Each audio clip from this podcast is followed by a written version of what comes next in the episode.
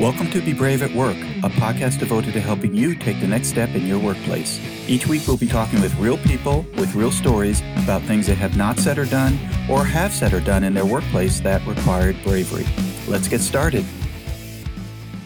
Hi, everyone. This is Ed Evarts, and I'm the founder and president of Excelsius Leadership Development. Welcome to Be Brave at Work, a podcast devoted to helping you take the next step in your workplace. I hope you'll listen to our past podcast conversations. And if you'd like to hear past episodes, go to bebraveatwork.com, subscribe to our podcasts, and learn some valuable lessons about bravery at work. My new book, Drive Your Career Nine High Impact Ways to Take Responsibility for Your Success, is now available in paperback, on Kindle, and in audio at Amazon.com, BarnesandNoble.com, and any online book retailer you prefer. Check out Drive Your Career today. Our podcast today is sponsored by Cabot Risk Strategies.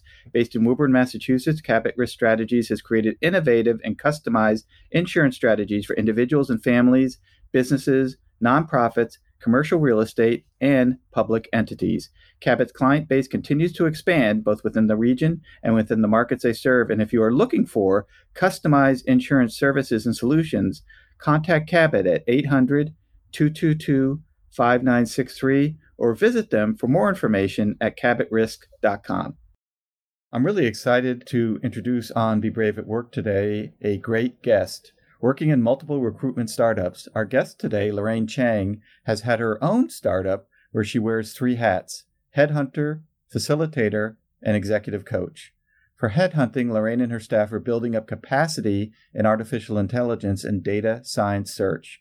For executive coaching, her staff and Lorraine focus on an individual level to help leaders become the best leaders they can be. And for facilitating, they do strengths based team development with an emphasis on workplace well being. They teach managers how to embrace coaching mindsets, and they work with our clients to lead in constant change with an appreciative mind. And that's never easy to do in a world that is constantly changing. Lorraine, welcome to Be Brave at Work. Thank you for having me, Ed. We are thrilled that you are here, and I did a very light intro of you at the start of our conversation, and I think our listeners would love to hear a little bit more about what you have done and how you currently interact in the marketplace. Sure. Thanks, Ed. I'm still actively working in recruitment, though two thirds of my time right now it has been shifted to doing more work in coaching and facilitating and training. And it makes my day when I see my clients trusting me that they can have their critical moments in life, especially in leadership transition, getting handled, very senior niche positions tackled. And, you know, I'm also being part of a high performing team when I'm facilitating and delivering those training workshops. Well, you used a very important word in your introduction, which is trust. And trust is such an important part, I think, in any relationship, whether it's personal or professional, but certainly in a coaching and leadership and in training, etc. Is there anything that you do special that would be good for our listeners to hear on building trust or creating a trustful relationship? Yes, I think the most important thing in building trust is, you know, you take ownership of what you do. And Nowadays, in what I do, it's a very subjective business, whether it's headhunting, coaching, or training. For example, the other day I was just sharing insights on my LinkedIn as usual. And I think one of my clients could identify himself in my post. So he thought that I was kind of like talking about him behind his back, so to speak. So he was a bit shocked, right?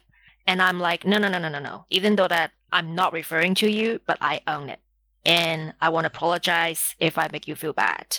But you're one of the many people that I talk to, and you are not the only one. And I'm just sharing my insights of my work on social media. And of course, without disclosing any names, because that would be just a no brainer.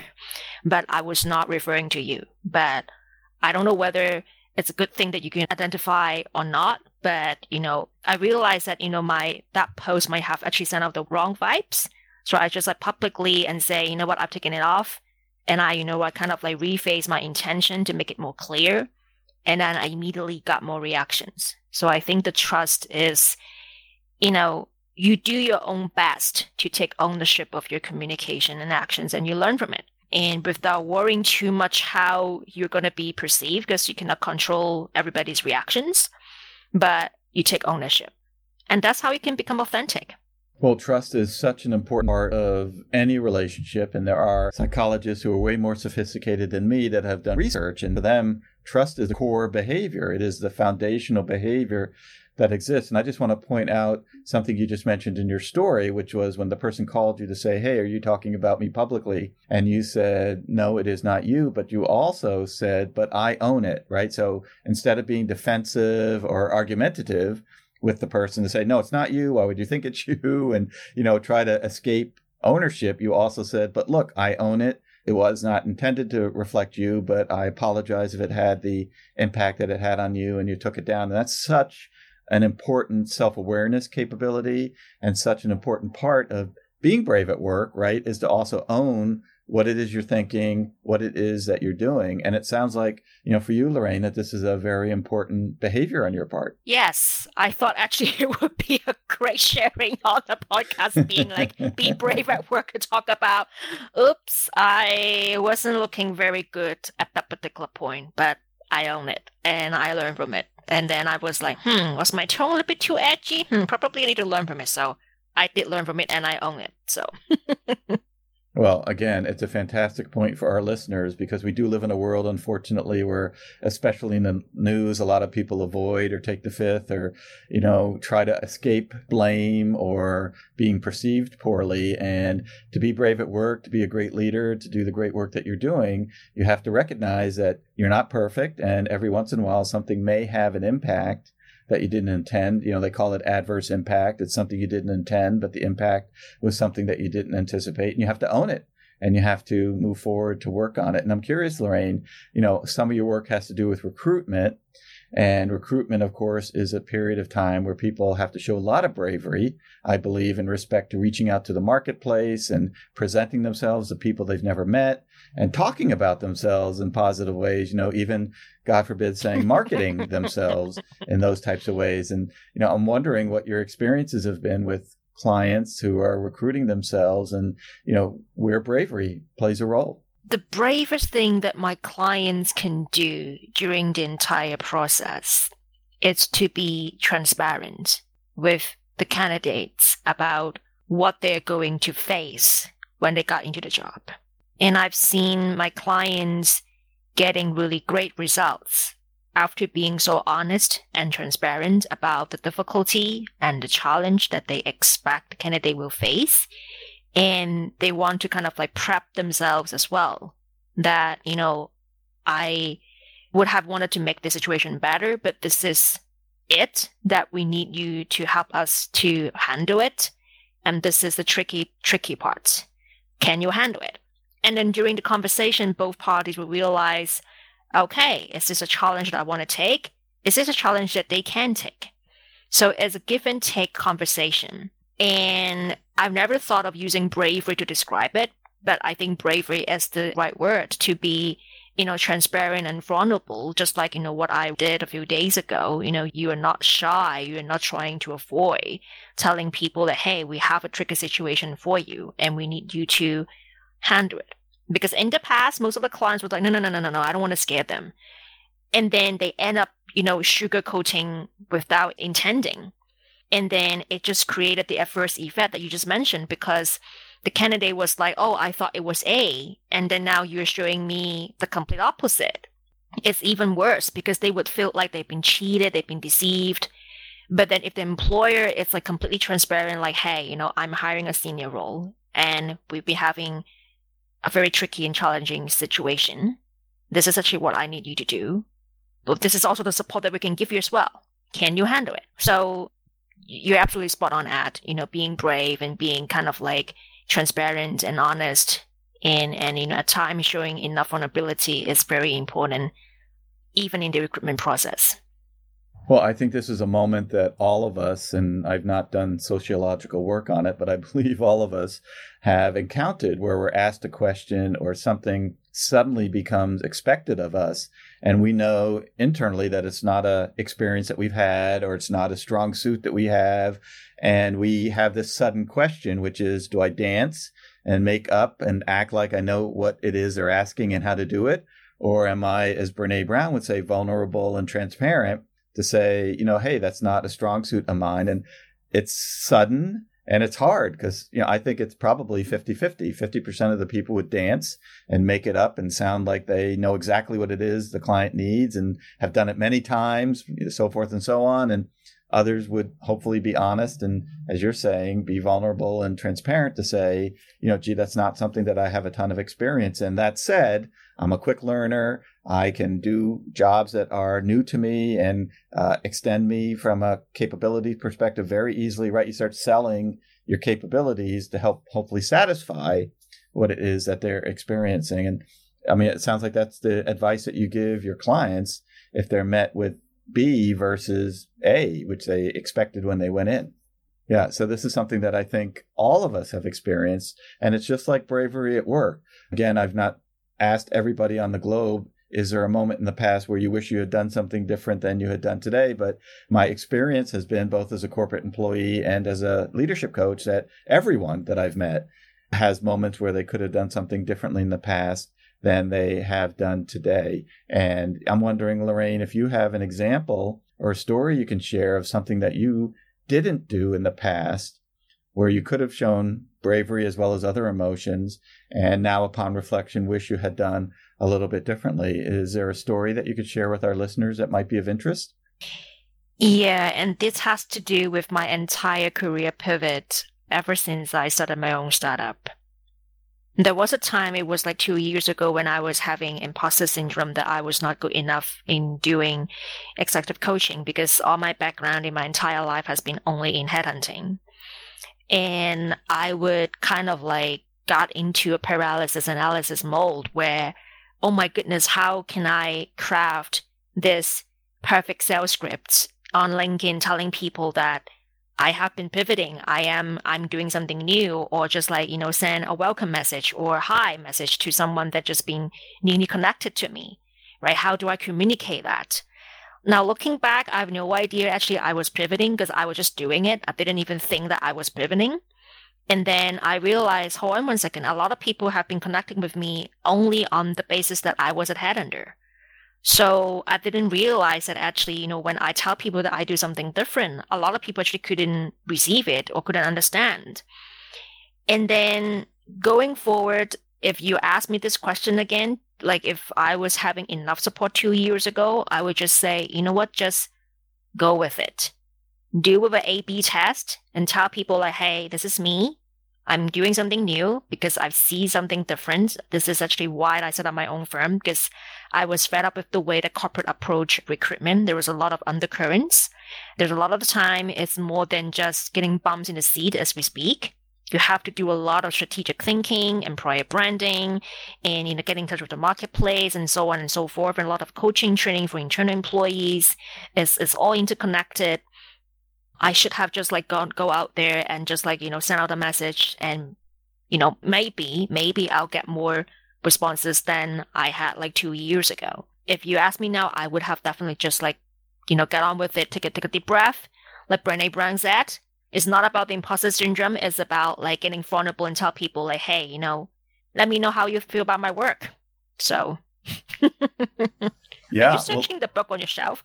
I am searching for a book on my shelf, but I was trying to think of an author's name who reminds me of something that you had just said because this mentality of not good enough is a significant influence in how we operate and where these potential moments of bravery can come up. And one of the defenses I create, because we probably spend more time on why we shouldn't do something or shouldn't say something than why we should, and on this podcast, we encourage people to spend more time why they should say something to a boss or to a colleague rather than think about why they shouldn't. But one of the reasons we think we shouldn't is because we're not good enough, right? Who am I to say something? What do I know? You know, this person knows more. Yeah, yeah, yeah. Uh, and the author I was attempting to think of is Amy Cuddy, who is a professor at Harvard University, and she took the phrase "fake it till you make yeah, it." Yeah, I saw the video. And and now says, you know, fake it till you become it, right? And everyone, I believe, has transitioned into something they've never done before. You know, even great sporting athletes and great actors and actresses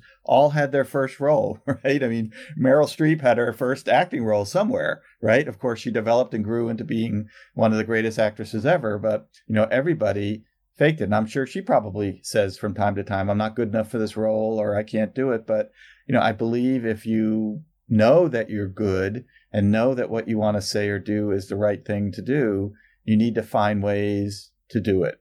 Right. And, you know, that's what we hope people hear on this podcast. But this not good enough mentality, as you described in the example that you shared, and thank you for sharing it, is, you know, a great example, right, of how you can overcome it. Because I think today you're more successful now than you were when you first started. I hope so. Fingers crossed. I think the I think you are. I think the way that I overcame my own imposter syndrome, I can only speak for for myself, is that um, I work it till I make it. I don't believe in fake it because in my case I couldn't fake it because I always was very scared that you know people might cut me out, may realize that you know I'm not good enough, I don't have the credentials, I don't have the training, whatever. So I work hard. You know, I took like three different coaching training in a row in a one year in 2020, and that's how I actually got my first coaching client. And then once you got your first ball, you just keep it rolling. I mean, of course, over here in Asia, when you're doing executive coaching, it's not like doing recruitment where, you know, there's like a flock of business. And in reality, you know, both of us know not everyone it's it's right for the coaching intervention. Right. And I cannot coach everyone. But it's about like like you said in the very first beginning, having the self awareness of who am I as a coach and who would be like the client that I can work with. It's more important than oh, oh my god, let's just like get out there and tell everybody that I'm I'm in this business right now. So for me, I overcame it by working until I make it and by asking myself every day, did I good did a good job today? You know, did my coaching goal actually help the other person become a better person? Well, I think that's fa- that's a fantastic perspective, Lorraine, and you know it reminds me of my transition from corporate to coaching. And I had spent 20 years in corporate America, surrounded by a staff of 100 people, to a coaching experience of just me right? No employees, no one else. It was just me. And how do I g- generate revenue as an individual when I had all these people who used to work with me at companies, et cetera? And, you know, I don't think I was ever asked, tell us about the clients you have had so far when I didn't have any previously, right? There was a point where as an independent consultant, I had not had any clients pay me. And, you know, I love your message, which I think we want to share again with our clients, which is work it to you become it, right? Just keep working and working and looking for these opportunities. And once you get a couple of them, now you have stories to tell that you now can share with others about, gee, I was working with a client last year who did this or so forth and so on to start building that business and building that caliber yeah that capability that you're looking for in order to be successful. That so that sounds like what you have been doing and i'm sure like me we continue to do it every day. I can feel you at i can feel you everybody who had that transition would be like why do i get into this? To like how can i do it? Oh jesus i was anxious. Will i get rejected? Will i be seen as a scammer on linkedin whatever that kind of thing? To you know what? I'm good. And there's a reason there's a value in what we do. Let me spread it out there.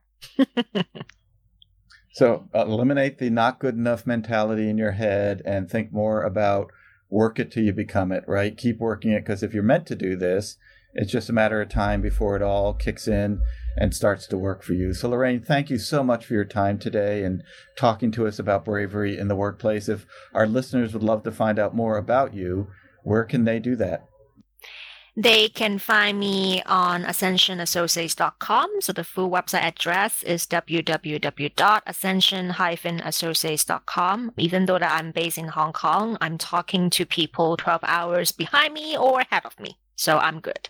Like me, we are 12 hours yeah. apart and I just I love the technology. Uh, I spoke to a client, uh, a, a guest yesterday who was in Paris, France, and like you, it's as if we're next door, right? And here we are not literally, actually halfway around the world from each other. Oh yes. And Ed, you know, um, before we go, I think the very last thing that I would very much like to share with you, because you know, you and I have also gone through the similar transition, is um, also think about what we can do for the other person, what's meaningful for the other person that we're talking to, so that it also benefits us, benefits us. And then you just keep on working it, and then you're gonna make it. Yeah, I have always accepted the belief that I wanted to be a giver and not a taker, and I I give all the time, give, give, give at no charge to colleagues and clients or former clients who need help and I do believe the more you give, the more you get. So, Lorraine, thank you so much for your time today. It was great speaking with you. Thank you so much, Ed. Love speaking with you. And to our listeners, thank you for joining us today. And we hope you join us on our next podcast conversation as we further explore being brave at work. We also remind you to subscribe to our podcast at bebraveatwork.com and or download and listen to our podcast on multiple online platforms. We are everywhere. Our podcast today was sponsored by Cabot Risk Strategies, whom you can reach at 800 222 5963 or visit them for more information at cabotrisk.com. And a reminder to check out my new book, Drive Your Career Nine High Impact Ways to Take Responsibility for Your Own Success, which is available in paperback, on Kindle, and in audio everywhere online. Do you have something to say, yet are not saying it? Do you have something to do, yet are not doing it? Now is the time to be brave at work. Have a great week.